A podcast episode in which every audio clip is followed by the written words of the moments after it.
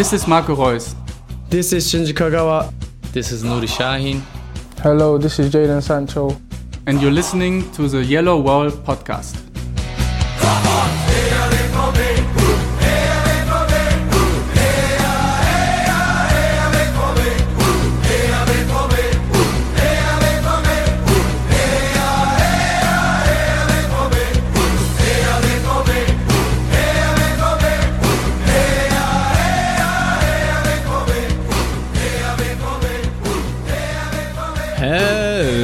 Welcome to episode 409 of the Yellow Wall Pod. I'm your host, Stefan Wutzko, and today we will talk about, yes, you guessed it, Borussia Dortmund did sign on a free transfer Niklas Süle next summer.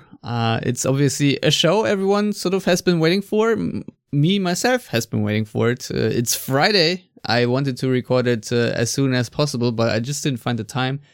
And so we're going to talk about that. We are also going to briefly talk about the 5-2 loss. Incredible defeat against Bayer Leverkusen. And we will try to preview Sunday's game against FC Union Berlin. For that and more, joins me Lars Perlman. Hello, Lars. How are you doing? Hello, Stefan. I'm fine. Thank you for not blaming me for the belated installment of our episode. No. Why would I? Yeah, I mean, to make yourself look better, I guess. I'm just busy these days, okay? I don't have all this time. So, it is what it is, and here we are after all, on a Friday in good spirits, better spirits than I would have been straight after that defeat. But Lars, you know, I feel like the vibe changed with the, with first the league and then the official announcement that Niklas Süle is going to join Borussia Dortmund from FC Bayern next summer on a free transfer. Because, you know, after the loss against Leverkusen, the season felt more over than it felt before. At least to me, you know, it's more about emotions than anything else. Because I remember us sitting here both after the Cup defeat against St. Pauli, and we were both surprised how angry we were. Now, I personally, after the loss against Leverkusen, I was just empty. I was sort of, I don't want to say dead inside, but I just didn't care anymore, you know, and that's never a good sign.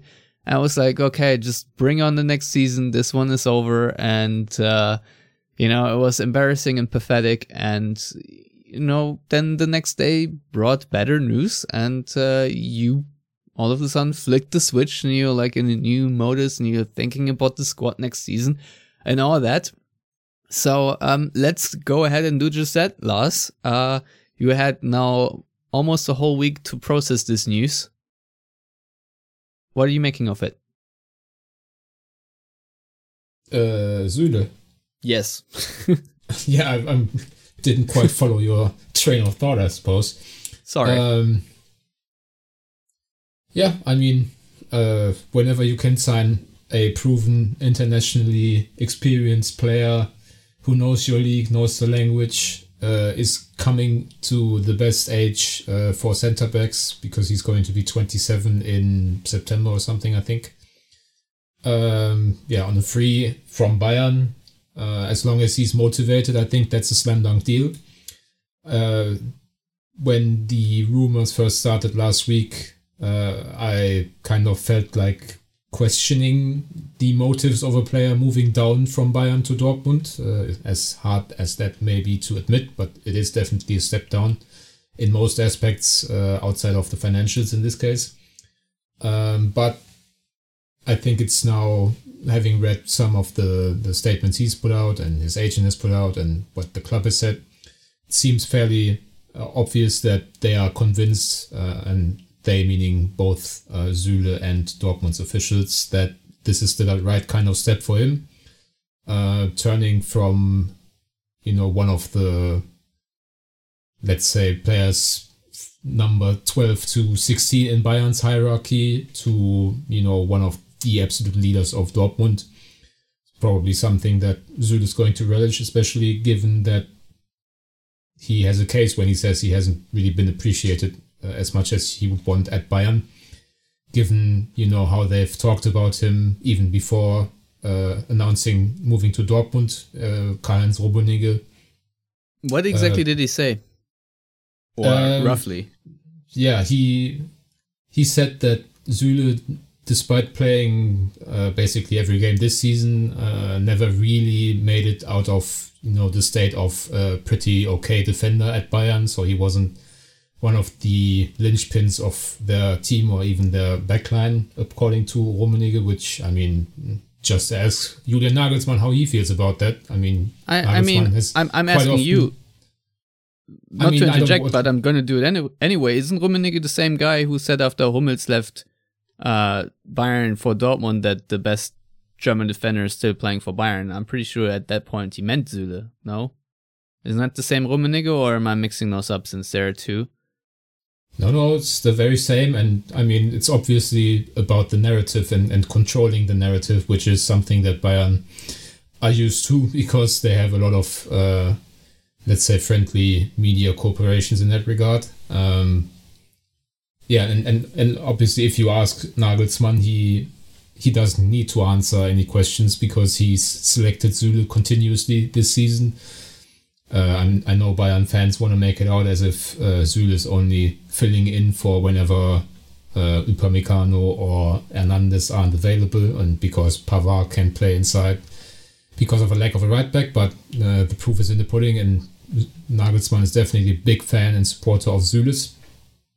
He even said today that he's quite sad to see him go, and I don't think it's because he's going to Dortmund, it's rather because he would have liked to keep him.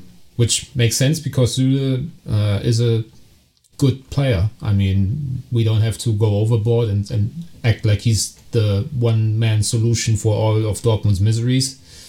But we also don't have to denounce a player that has come back from two ACL injuries in his still pretty young career for a centre-back, who's won the Champions League, was really instrumental in that final against PSG, coming off the bench, I think, in the first half, if I'm not mistaken, after, you know, a month-long break from one of those ACL injuries. I think he has like 36 or so international games for Germany, all the experience of winning titles with Bayern. So, as I said before, the big question for me was, what's the motivation for a guy like that to move down to Dortmund? Which is why if you'd asked me, let's say, Sunday evening, which centre-back do you want to have, I wouldn't have necessarily said Süle. I probably would have said Schlotterbeck or Freiburg. But as I said, they seem to be convinced, both sides, that this is the right kind of step, and there's nothing for me to argue otherwise. So until proven otherwise, I'm going to assume that Süle is going to come to Dortmund, be the leader he's supposed to be, and probably displace Manuel Akanji from the starting 11 unless there's going to be a back three. Yeah.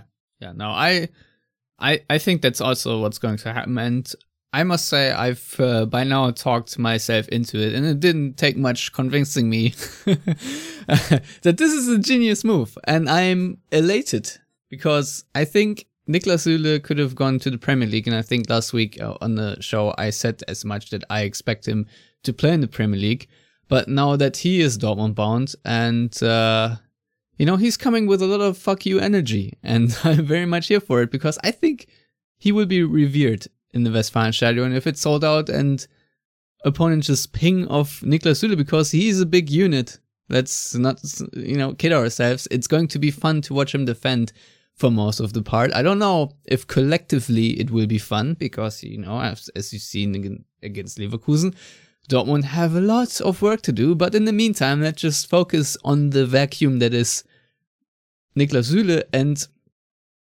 you know, I think in so many aspects, this is a really great coup for Dortmund because, I was pretty convinced beforehand anyway that Akanji is going to leave. And in that regard, you know, I have a hard time believing that Dortmund will pay two centre-backs sort of the top salary. They're both right footed with Hummels anyway. Yeah, exactly. And but just two right footed centre backs basically for that one position. If you're not playing a three at the back, And even if you were, I still don't see it happening just from a financial standpoint. So to me, the Süle news immediately confirmed that Akanji is going to leave. And, you know, obviously it's not straightforward plus minus game where you say, okay, you get him on absolute free because there's going to be a signing bonus and whatnot. But still, you know, you're probably going to pay Süle roughly the amount you would have offered Akanji. And I think you will recoup a nice transfer fee, be it in the 25 to 30 million area for Akanji if he goes to Manchester United or wherever. And obviously, you know, it's also not that simple because then you still have to pay tax from that, yada, yada, yada. But nevertheless, you will make a good chunk of money. And I think at the same time, you will upgrade the position because in my book, Niklas Süle, with all the attributes you have already mentioned, is better than Manuel Akanji in my view. And, you know, I also like that he committed to Dortmund. You know, as you said, we're all sitting here scratching our heads. You know, it's a little bit baffling because it's a significant step down, especially if you want to have a lot more titles, because I don't think Dortmund are going to fix all their problems magically over the summer and will be a big title contender anytime soon. I think that's going to take a season or maybe two. If at all, maybe it'll never happen. Who knows? Lots of moving parts, but yeah, it's a nice commitment, and it's also nice to see the reaction from the Bayern camp, because I think that's only going to motivate him more. And, you know, if you talk about the player profile, it is exactly what Dortmund need going forward, because Niklas Süle, even though he's super large, he is extremely fast. You know, I think if you look at the recording speeds of the Bundesliga speed traps, I think he's always ranking among the top 3 or 4. It's ridiculous how fast he is as a center back, and Akanji is obviously very quick as well. But going forward, you already have something nailed down that you need. And now if we look forward... Can I interject? Yeah, sure. Because when talking about speed data, actually Akanji has been clocked faster this season, and I think his top speed is better. But the interesting thing is, and maybe that's also down to style of defending at Bayern versus Dortmund, that Süle's average speed is much higher than Akanji's. So...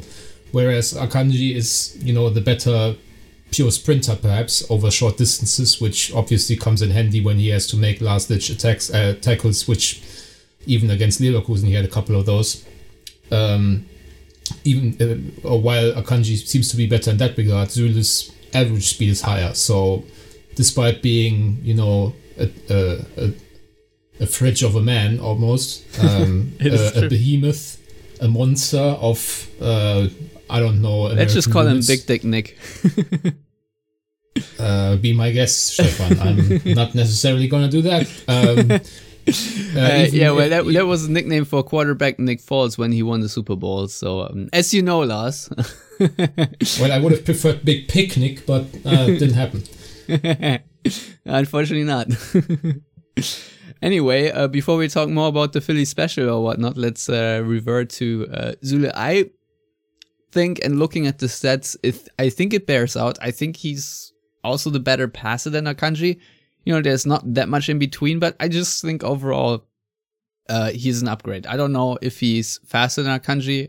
It's nice that you've looked into it, but he's still down fast, and that's definitely what matters if Dortmund want to continue in the with their philosophy of pressing high and pushing up high, which right now, you know, not looking so great, but, you know, you got to still commit, you know, somehow. And, yeah, even if you play a different style, you know, pace never hurts.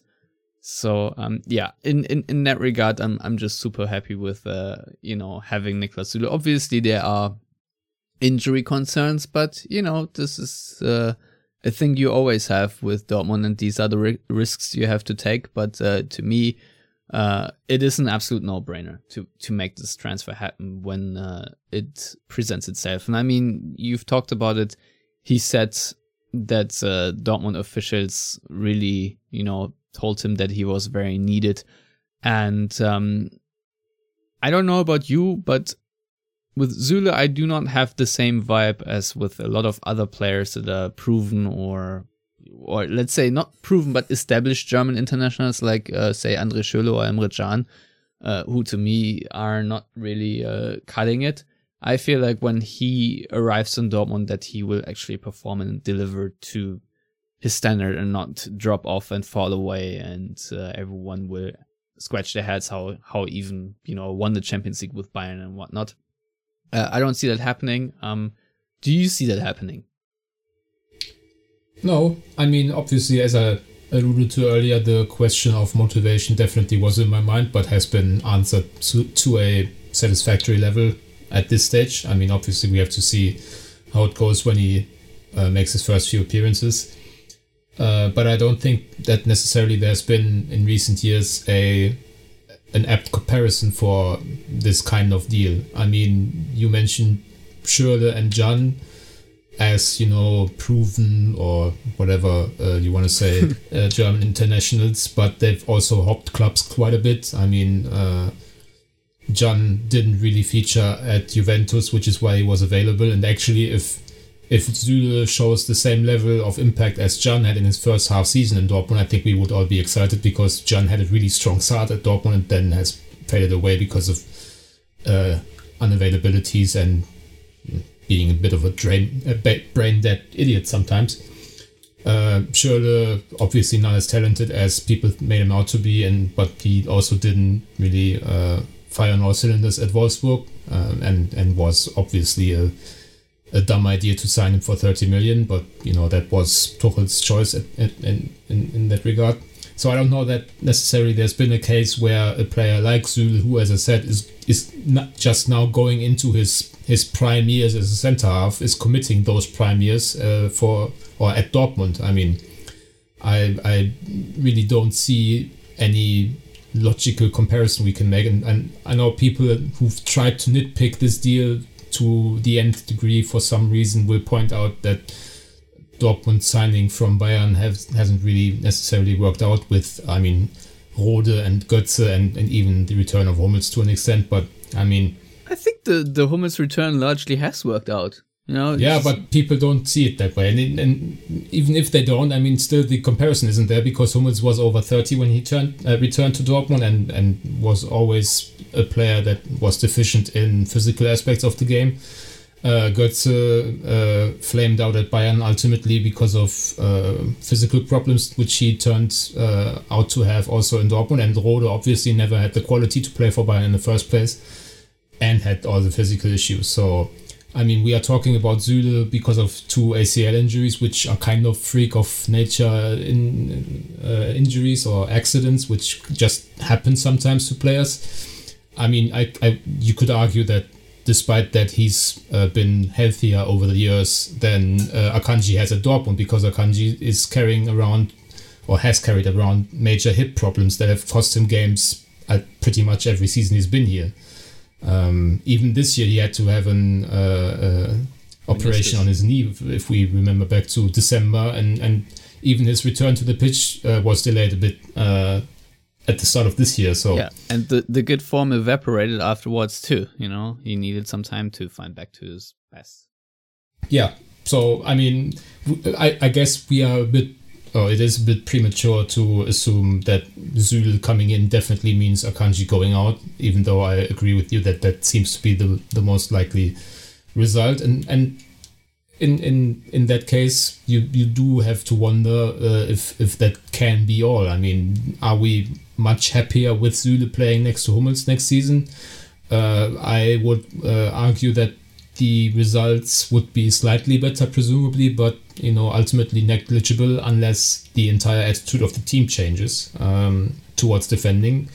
Because especially if we do want to or need to get into Leverkusen at some point of this show, yeah, now is a good transition moment. Yeah, I think that game was kind of the culmination of everything we've seen this season so far. In that this is a team that doesn't know how to defend, doesn't want to defend, and doesn't like defending.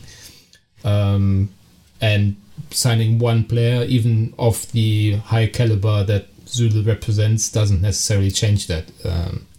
I don't quite remember, it might have been Jan-Arge Fjortoft saying after the Leverkusen game that everyone who watched Dortmund this season knew deep down that this kind of performance was going to happen, where their inability and lack of will in terms of defending would at some point bite them in the behind, and it's no surprise that it was a pretty much on-form Leverkusen side that have that has the recipe to punish you when you're not on your A game, and that was definitely the case on Sunday. Yeah, no, without a doubt. I mean, to me it's a throwback to the Peter Bosz era, where after 2 weeks on a proverbial training ground, or no, on the actual training ground. And, everyone, I think the 2 weeks are maybe a little bit overhyped because it's also not that much time. It's not like a whole preseason or whatnot. But at least, you would think the team is coming out in a better shape. But the problem is also Leverkusen had 2 weeks to hone in on Dortmund's issues, and they did that very well. But what I'm trying to say here, because why am I reminded of the Peter Bosz era? Because I think the ultimate downfall of Peter Bosz was that, I think starting with Aubameyang back then, is that the aggressive pressing that Bosz wanted to play just did not work out, and Dortmund were suffering from counterattacks left, right, and center. And in that game, it was very similar. The first 5 minutes, Dortmund started really well. I think they had a couple of good turnovers up front, forcing Leverkusen into errors, and then the final ball was a little lacking in order to create chances. But it's you always see this season from Dortmund that they start to press really well for a couple of minutes. I think the Freiburg game is the only exception where they were really aggressive and cohesive for 60, 70 minutes or so. But apart from that, Dortmund's structure just easily falls apart, and it doesn't take much for opponents, to be honest, to play through it. Now, given the second goal that Leverkusen scored was a world-class counterattack, and I feel like you'd rather want to praise them rather than, talk about how poor Dortmund were. But the fact is Dortmund were really poor, and, the Andrich free kick, also was preceded by a devastating counterattack and by a really silly foul by Mahmoud Dahoud. And it's a big problem now, because we have to think about next season and what changes there are to be made. When we talk about the back line, we can talk about Nico Schlotterbeck all we want, but you can have the two best center backs next to each other in the world, and it's not going to help you at all if the midfielders and the attackers in front just do not do what the coach says. And that's a big problem right now. Marco Reus was talking about mental blockages as well. And it seems to me like there's a flurry of problems and things we've all pointed out beforehand. And that's a big amount of dysfunction. And I feel like you need to really clean house in order to make it better. I don't think with the personnel you have right now you can build a winning team, because on paper, at least to me, Lars, correct me if I'm wrong, I think you have pretty much all the key pieces that you need to play the brand of football that Dortmund want to play, but for some reason they're just not doing it. And so I have to assume that going forward you can't rely and plan with these kinds of players that Dortmund have right now. And I think a lot of tough decisions will have to be made next summer. I don't know, or over the next two seasons. I don't know if it's all going to happen in one summer, especially, with so many financial hamstrings, let's say, considering the pandemic is still ongoing. But it's really difficult right now to see any light at the end of this horrible tunnel, because Dortmund every now and then show up, but if you look at the first 4 games or 5 games this season, you had a very lucky win in Frankfurt. Freiburg was the only good performance, and we were very you know, we're praising them very highly for it. But then the cup loss against St. Pauli is, you know, a swing in the entirely different direction. And then Hoffenheim was luck. If we're honest, the goals Dortmund scored were really beautiful, but apart from that, Hoffenheim were the much better team, and Leverkusen was an outright and embarrassing defeat. And yeah, Lars, I don't know if you want to analyze more of what needs to change in Dortmund's roster, but if you want, the floor is yours.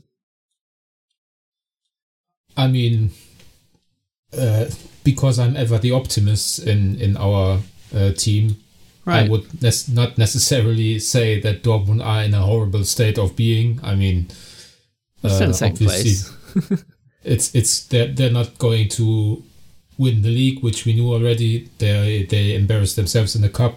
That hasn't happened for them in more than a decade, so I guess they were due. I mean, even Bayern went out against Holstein Kiel on penalties last season, so I mean, the cup is the cup. That can happen every now and then.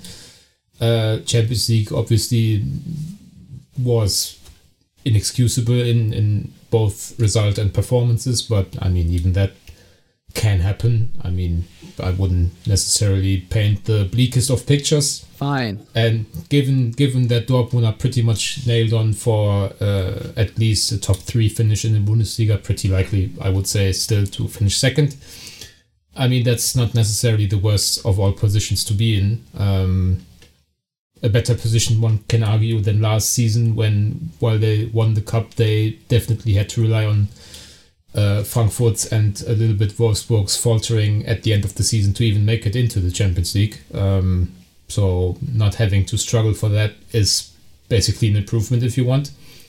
But I would agree that they are nowhere near where they could be given all the quality and potential in most of their players. So the question is, why is this collection of talent not working as a cohesive unit? Especially considering that there haven't been too many changes from last season to this. I mean, a lot of times it's just Kobel and Marlon in the starting lineup. That's different from last season. So, unless I'm completely blanking on anyone, I think that's pretty much accurate. So, Kobel is a better goalkeeper than what they had last season. I mean, Sancho is gone. Marlon is obviously a step down from Sancho, but you can argue that the further emergence of Bellingham, the further development of Haaland when he's available, kind of counteracts that to a degree, and obviously they are playing a bit differently. So it's not like there's so much change in personnel turnover that, you know, they still have to find themselves. And it's also not like Marco Rose is this genius tactician who's overwhelming his team with 15 different approaches every two games. I mean, they have a pretty manageable repertoire of tactical ideas, I would argue, which so far haven't been put into place by this coaching staff and the players. And once again, I say that's probably down to a lack of an identity within the club and within the first team. I mean, do we have a clear idea what this team is supposed to stand for? No, it's a collection of individual talent, a lot of great players, which are super fun to watch when they're on the game. But when the going gets tough, too often we see their deficiencies and that they are not more than the sum of their parts, which a good team usually is. So I think it's a bit premature to say they have to change X amount of players next summer or within the next 18 months or whatever. But I think it's never too early to think about, team planning in general. And I definitely would argue that they need to take a long look at, how they construct their teams, from year to year or in 3 year installments or whatever. And maybe it's not the best idea to keep on piling on talent, especially young talent, onto this team. Maybe it would be better, and Süle is a good step in the right direction, to go for established but still hungry players that give you a more solid baseline, if that makes sense. I mean, we know that Dortmund can't compete with Bayern anyway, so the question is how solidly can they achieve the target of coming in second in the league, making it as far as they can in Europe and maybe win the cup. And, you know, a more solid baseline might be a bit less exciting because you don't sign, you know, the greatest talents in the world all the time, but it might be a more sustainable approach, especially to build on something, because once you have that solid foundation, you can always add to it. You can always build another layer of talent, sign another layer of potential, but you need the solid foundation. And it seems to me that even when they tried to do that, you know, with back in the day Delaney and Witzel, for example, it only works out for so long. So once again, it comes down to identity, I would say. Well, sorry. Bless you. I tried so hard, man. Well, let it all out, Lars. In the meantime, though, I have a question for you, I think, which is a perfect question for your notion about identity. Bless you again. And that is Raphaël Guerreiro's contract is running out. I think 2023, if I'm not mistaken, and I think he's willing to extend his contract. Lars, if you were a Dortmund official right now, should you extend this contract? And if so, why or why not? I mean, I think it comes down to, are you better with him or without him? I mean, obviously he has deficiencies which are hard to cover for, especially in the current setup with Hummels as the left-sided centre-back most times. You know, he's not someone who will fill the gaps that Guerreiro leaves behind him if he goes forward, which he obviously likes to do because that's where his qualities lie. If we were to say... it's going to be Hummels for the next 4 years. Do you want Guerreiro next to him or another player? I might say another player, but I don't know who they can get. And we also have to take into account that for all his defensive issues, Guerreiro is still one of the most creative players in the entire league. He has the best arsenal of goals and goal-scoring techniques of a left-back in Europe, I would say. I don't necessarily know who else would be in the discussion. Especially since Alaba plays centre-back for a couple of years now. And also, he's very well liked within the team. And I don't know if people have watched the YouTube series where they have to identify the player fitting the given criteria the best. There's always the question, who's the best pure football player on the team? And I think... outside of Haaland and his playing partner, everyone so far has said Guerreiro is the best player on the team in pure football terms. I mean, that says something because they have obviously a lot of very talented players. So he's very much accepted in that regard. But does he live and breathe Borussia Dortmund? Something you just demanded. I do not recall saying they'd have to live and breathe Borussia Dortmund. Well, you were talking about some identity, whatever it is.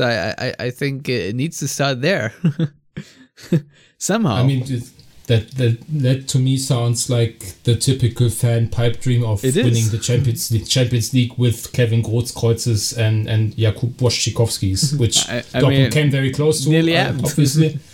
Yeah, but they still also had Mario Götze and Robert Lewandowski, who both were playing for Bayern 12 months later. Or, you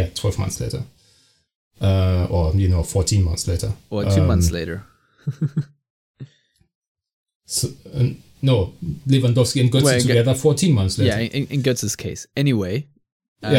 So, I mean, I didn't say live and breathe, and that's not a category I think in. Well, I do. I mean,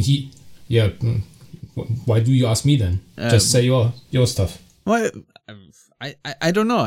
I just want to hear your opinion, but my opinion is It's very difficult. It's my relationship status with Raphaël Guerreiro. You know, on Facebook, I think you had the option. It's complicated. That's to me what it is right now, because I feel like it's really hard to argue against retaining Raphaël Guerreiro because of the terrific footballer he is. But at the same time, I don't feel like he's giving 100%. And it's a worry to me, because so often I feel like that drags down other teammates, because I feel like he is lacking leadership on the field.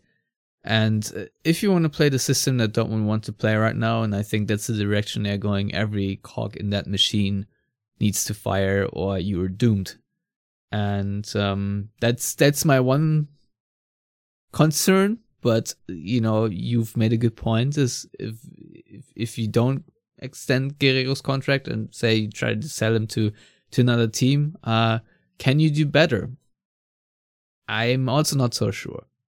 The other thing I want to say, I would love to make for Dortmund to listen to what Guerreiro said to Sport 1, I think it was. I only saw the quotes on Twitter.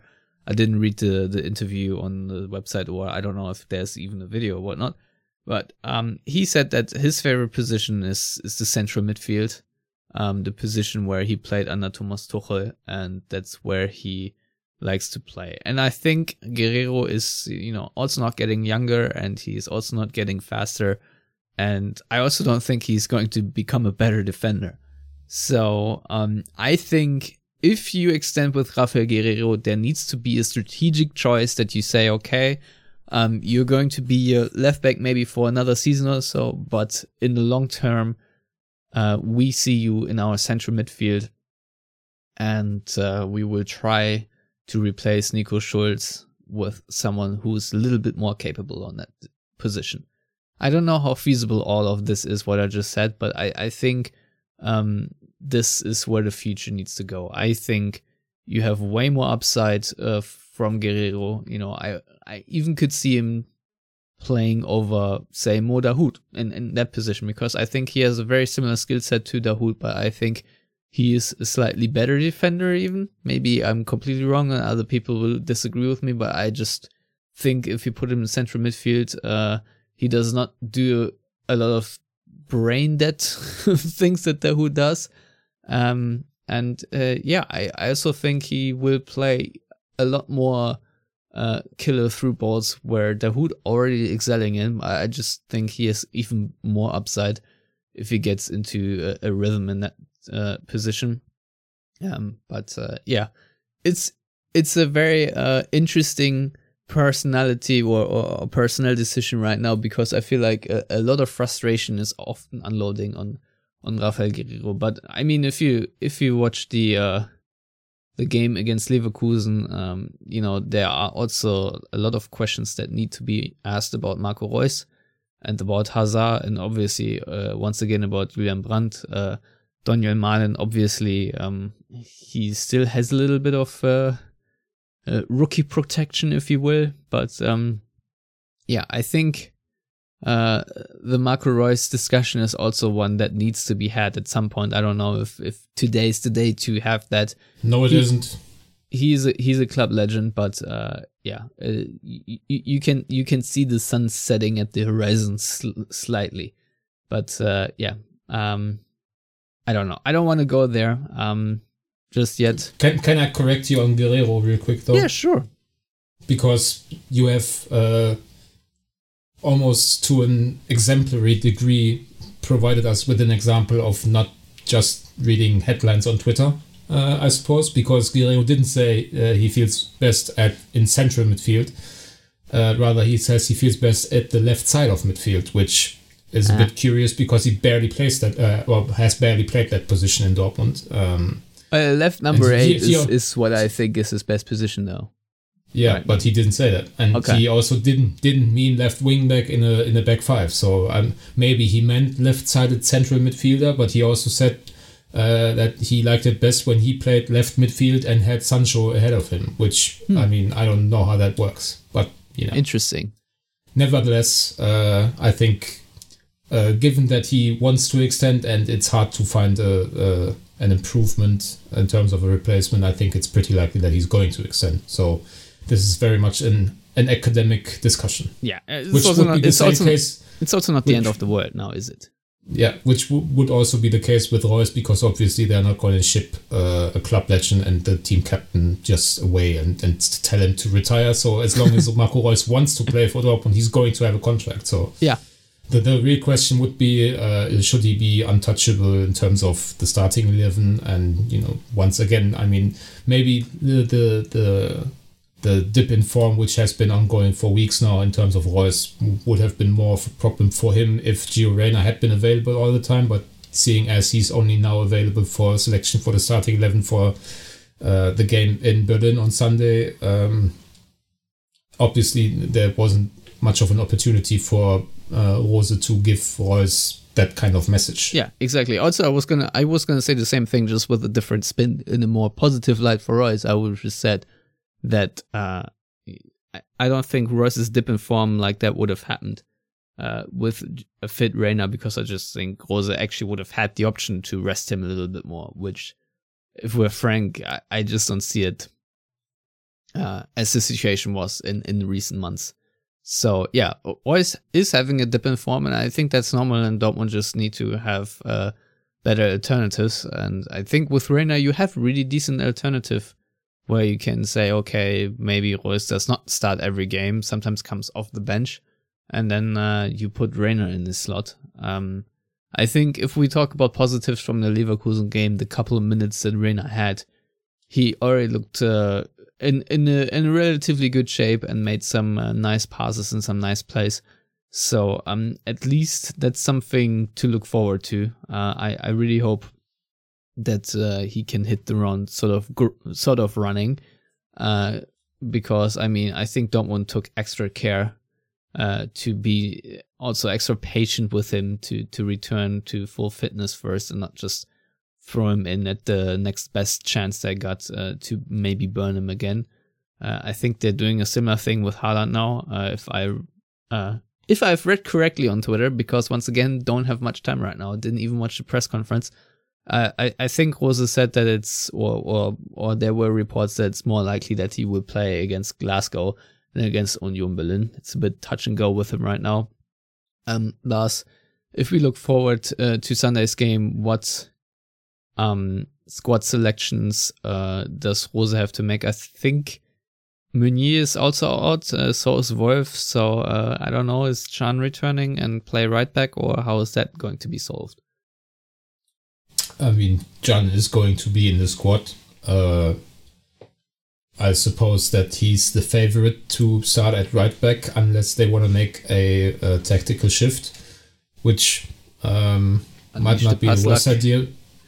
Yeah, because I mean, Paslak, I don't know that he's necessarily a realistic option these days. No, but I'm pretty sure Union are going to play with the back three, right? So giving them five midfielders usually means Dortmund might just do the same and play with a back three consisting of Akanji, Hummels, who should be fit again to start, and Zagadou, who needs to redeem himself, with Guerreiro and Azar in the wingback roles. I mean it's Azar, not a bad lineup, right? Has a lot of experience from the Belgian national team, has played that position a couple of times. I'm not sure I like it too much these days, because to me, Azar, the entire season basically has looked like he's running in quicksand. I mean, injuries have definitely taken their toll on him this season. He just looks slow to me and unathletic almost. But I mean, obviously they don't really have much of a choice unless they want to throw in Can or even Paslak, but I don't necessarily see that. So I'm pretty sure it's going to be the back three. And then the big question, I suppose, is do they once again go without an out-and-out striker after Marlon was completely lost against Leverkusen? I don't know that I like that idea, because if Union play with three centre-halves, they are going to eat Marlon alive. Obviously, with five midfielders in terms of Dortmund as well, maybe they don't need to hoof it long to Malen all the time. Bad idea. But also, we know how Dortmund play at Union. Both times they've visited the Alte Försterei, they've come away with a defeat. And were clearly out-hustled and out-coached. Yeah. So, ultimately, I think I would like to see either Moukoko or Tigges start. I mean, I wouldn't necessarily usually advocate a start for Steph Tigges, but I just don't. I don't want to see another game of Malen against the world as the lone striker. So Moukoko has the good experience of scoring his first professional goal at Union, and he was really a menace all game in that game. Tigges, pretty much unbeknownst to everyone, I think, is right now the best joker, as we say in Germany, the best super sub, with 3 goals as a sub this season. So maybe that's why you shouldn't start him, but I think given the peculiarities of Union, it might make sense to have a bigger-bodied striker up front. Obviously, Haaland isn't available for selection even from the bench, unless they played a trick on all of us, which I don't necessarily see them having done so. Back three, and I'm going to say Tigges up front. Okay, yeah. Midfield, I guess you will have a Dahoud and Bellingham partnership then. And then up top then, not up top, but in attacking midfield, if you will, I guess Reus, Brandt. I don't know. I don't know if Reyna is fit enough to start yet, or would you maybe still play Malen, but more in a midfield position, in behind Tigges or Moukoko? No, I think he should be on the bench. If it's a 3-5-2 or 3-6-1 or however you want to draw it on a whiteboard, I think right now the hypothetical whiteboard has a 3-6-1 on it.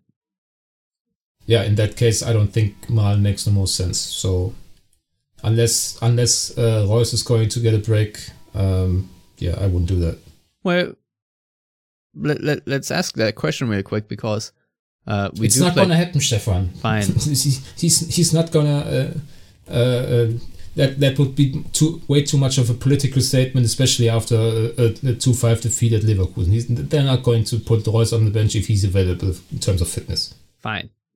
I mean, it's also not unusual for Marco Reus to then bounce back with a better performance.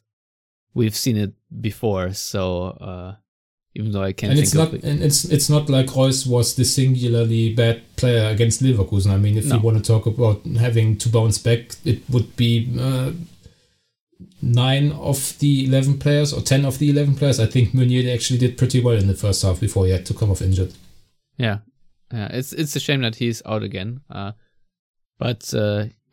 It's a very weird season, and I can't wait to see what the game against Union Berlin will bring, because I think it's really unpredictable. You know, if you had asked me a week ago before the Leverkusen game about the next 2 games, I would have probably penciled in a win against Leverkusen. Maybe not, but more likely than I would have against Union Berlin. But, you know, I feel like there's a bit more pressure now on Dortmund again, as there always is after such defeats, and maybe that will help them get their stuff together, and we'll see something better.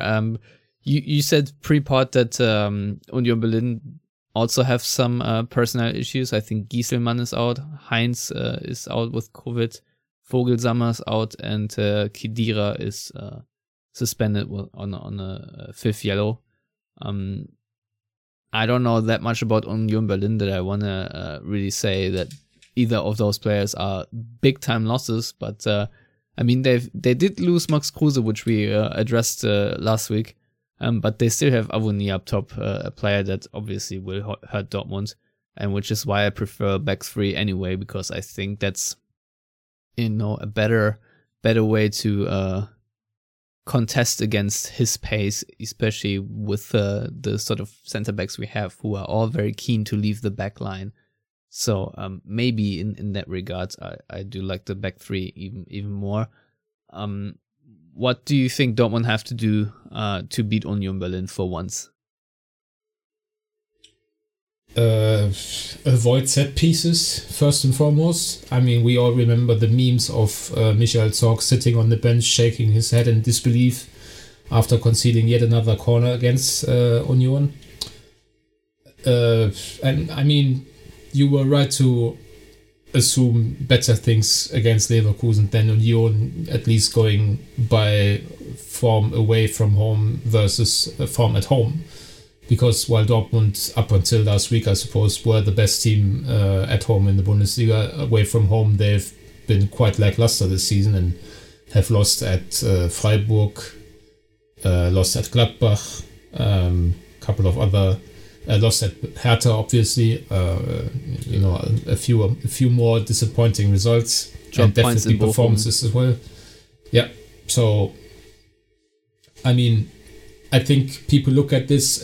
Think Union relatively recently came up to the Bundesliga, still a bit of an underdog story. Lost Max Kruse. Yeah. So obviously this is a must-win game for Dortmund. And aside from assuming every game is must-win because Dortmund are the more talented side in 32 of 34 matches in the Bundesliga, or let's say 25 or so at least. This is definitely a difficult fixture for every team, especially at Berlin. They also have 10,000 fans back in the stands. I think 9,500 of those will be Union fans, so it's going to be a hostile atmosphere.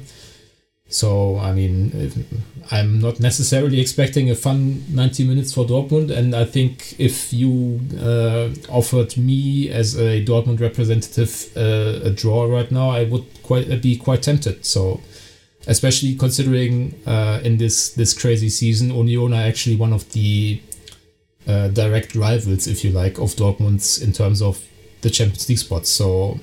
a draw at Union this season, definitely not a bad result, even if you know, in a vacuum or on paper you would assume that Dortmund should beat them. Well, yeah, I don't know. My scoreline prediction will be a 2-2 draw, and then we'll go from there. What's yours?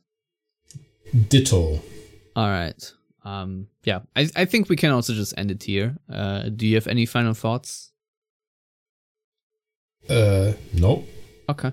All right. Then that's it for this week. We will be back with another episode on Monday to discuss the Union Berlin game and then preview the match against Glasgow Rangers. So I'm looking forward to that one. And yeah, that's pretty much it. I don't feel like doing a whole outro right now. So as always, everyone out there, thank you for listening and goodbye.